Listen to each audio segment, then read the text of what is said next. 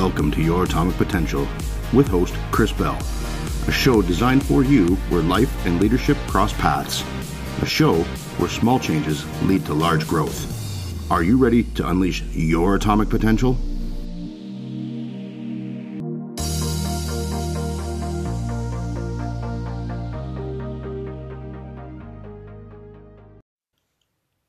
Welcome to the next episode of Your Atomic Potential. I want to thank you for joining. If you're finding this podcast of value and you're following us from the start, that's amazing. Thank you very much for being one of the early adopters to this. And I would ask that if you can jump into iTunes and just give it a like and give it a review, it'll really help for those other people who might want to have the opportunity to see this podcast and get it towards the top of the charts. Just makes it new, up and coming, and it creates more opportunity for that to land on other people's pages. So as an early adopter and an early listener, I hope that I can ask that of you and that you'll follow through with it. And I greatly appreciate it. Maybe you don't listen on iTunes and you're on a different platform, and that's okay as well. I do want to apologize. I have a bit of sinuses kind of going on as the weather shifts here. Um, and, you know, it just comes with it. I can wait for it to clear or I can just get this podcast done. And we talked about execution in a recent podcast, so that's where we're at today. Let's just execute. So, today I want to talk about difficult choices. Throughout our life, we're going to be faced with many difficult choices. And difficult choices are a problem for us because they bring up difficult emotions. Every choice has an emotion, and that really comes down to whether you execute or don't execute. But I really want to talk deeper into this emotion side and what goes on with ourselves and our brains and what happens. See, when we have a difficult emotion, we're struggling with whether we're being a people pleaser or an aggressive individual at that point in time. We don't want to do something because it might be too aggressive, we might upset people. But we also want to make sure that we make everybody happy at the same time. And that's kind of a struggle because what we do in that situation is we start to forget about ourselves. So when you have your next difficult decision to make, I want you to stop and think a little bit about what we'll call threshold of control. So here's a tactic for you right now. I want you to do it right now, not when the next time it comes up or when the next opportunity comes up. I want you to draw a circle.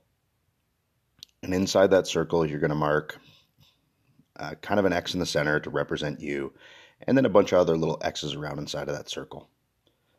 This is your threshold of control.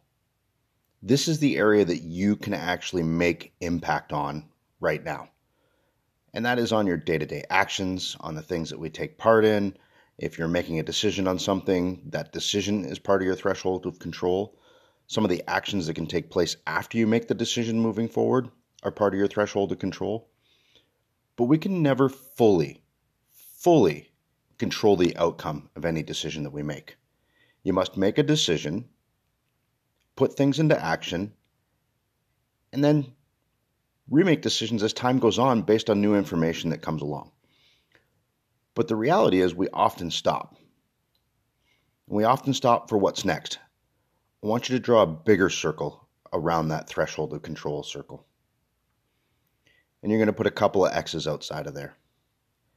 These are, I've heard it called a bunch of things, but we're going to call it a gremlin. So we're going to have this gremlin outside of our circle of control. And the distance between those two circles is what I'm going to start to call the story phase. This is where you're afraid to make a decision inside of that initial circle because of this gremlin on the outside circle. So you'll start to build a story of what that looks like for you. We'll start to devise a story, and this is normal human condition. This normal human condition will create a story about what might happen should we make a decision. And then, based on our past experiences, we can start to magnify that story and you can make that story something very big. So, if you've been struggling to get a promotion at work and you've been passed up several times, you're going to generate a story or a possible giant narrative that supports why you didn't get that. And that story usually looks along the lines of they passed me up again, this is unfair, I put in all the work, I can't believe that they can't see value in me. I work so hard, but nobody appreciates me. Multiple things along this line. So, I'll give you a story that happened to me. Early in my career in engineering, I worked for a large uh, polyurethane company, and I had a lot of people around me that were getting promotions, and I couldn't understand it. I had taken on several projects. The projects were always successful. I created massive success from them, but I couldn't get a promotion. Yet I watched the guy next to me take on about 15 projects and fail at 13 of them. Now, when it came time for me to have one of my very first reviews and sit down with a plant manager, and we worked in a large plant at that time, probably over 500 people working there in total, I remember sitting down with him and trying to justify that my promotion or my raise was not as good as it should have been based on the outcome of my projects. And I openly said to that individual, This is unfair. When I look over at person X, they had a bundle of projects that were nothing but failures. Well, this is because I chose projects based on fear. I feared failure.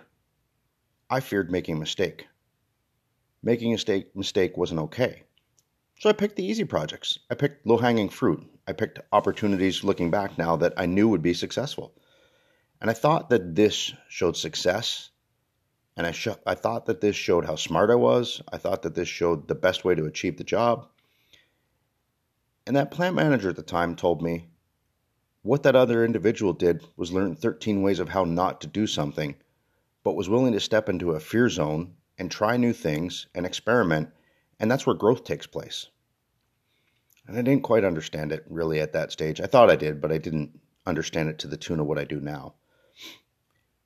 This is when the manager even told me, you know, at one time I had a dent in every robot in this corporation because I was willing to try hard things and risk the odd mistake in order to learn from it. I was like, okay, I get that. Now, I'm not sure that the right way to go about that is what I did, which is go downstairs and the very next day actually crash a robot so hard that it caused hours of downtime and had to cut a line apart and damage a mold and cause about $20,000 in damage. That was when another lesson came into play. When that manager came down and said, Okay, well, you tried. Did you learn from it? Yep, I learned A, B, and C. Okay. So that's a learning thing. That's a great opportunity. Learn from it. However, you make the same mistake twice, then that's an issue because that's a mistake. That's not learning. So don't crash it again. well, that put me back into a bit of a fear mode at the time. But looking back now, I fully understand this manager's thought process about growth and about how you're going to make mistakes, and that when we make decisions made from, made from fear, we're always going to make a wrong decision. So we can generate a story about that gremlin that lays outside of our control based on the experience that took place. Now, the problem is outside of our circle of control or a threshold of control, we're going to look at all these gremlins and we're going to create these stories that don't allow us to jump outside or expand that threshold of control. So, I'm going to ask you what is some big story you've told yourself lately that has stopped you from jumping outside of that circle control and growing yourself into somebody bigger and better than who you are today.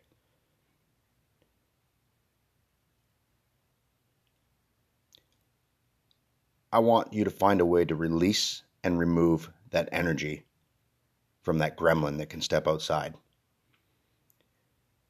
You need a new evaluation of what or where you think you should be in life as well. Because that is another big problem that falls into this. We often have this thought process of where we think we should be in our life based on social media, based on friends, based on people around us. You create this whole thought process and story of where you think you should be in your life, career wise, money wise, family wise, parent wise. And that story is holding you back from actually executing. So here's my another example. Here's another example. I'm actually in between jobs at this point in time. I have the small Your Atomic Potential business, and I do a bit of life coaching, and I have a few clients right now. And that fills my heart because that job and that role is something that's a passion of mine. And I appreciate and love helping others and love watching people make a step forward through things. That fills my heart and my soul. I'm in a career change and I'm back in school. And I'm a couple of weeks into this new schooling when I get a phone call and all of a sudden I have the opportunity for a contract job. I can go in and consult for a couple of months and make a significant amount of money. Now, my previous stories I've told myself was that money is so important to livelihood. It's so important to supplying my family and to making us happy. This is my old story. My story of money being so important. And without it, I'm going to have no control of myself, my universe, and those around me. So the opportunity comes up. It's significant money, and I tell the individual that let me think about it, let me get some more details on this because this is a 10,000 foot view call right now. I need to know what hours we're looking for, what the job looks like. So I start doing digging because I fall back to my old habits, which is without extra money, I'm not going to be happy. It takes me a couple of minutes to step back and realize that this story I'm building for myself is a comfortable story. It's a place of comfort to go back into this industry and solve problems for other people and get paid to do it. It's where my expertise lies. It's what I'm good at. And it's an easy way to make a good chunk of money. But that isn't my future.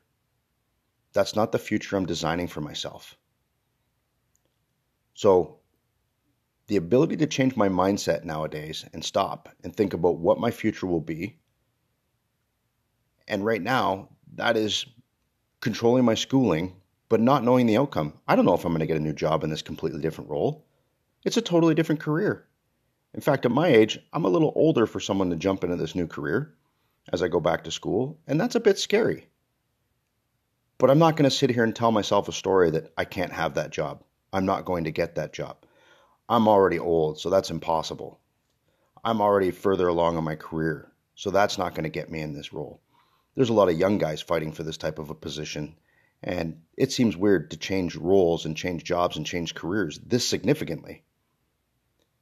But that's not the case. The new story I'm telling myself is I have all this career information, all this background in engineering, project management, all of my scuba diving, all of my cave diving, technical diving, and everything I've learned in life to this point to bring me to the next step in my life. So I'm okay with controlling what I can in my circle, which is bigger than it used to be. I'm okay with looking out and saying, there's a gremlin out there, and I'm not sure what the answer is to that. But I'm not going to build a story that says I can't do it. I'm going to design a future that says I can. Now, that's talking on high levels and difficulties.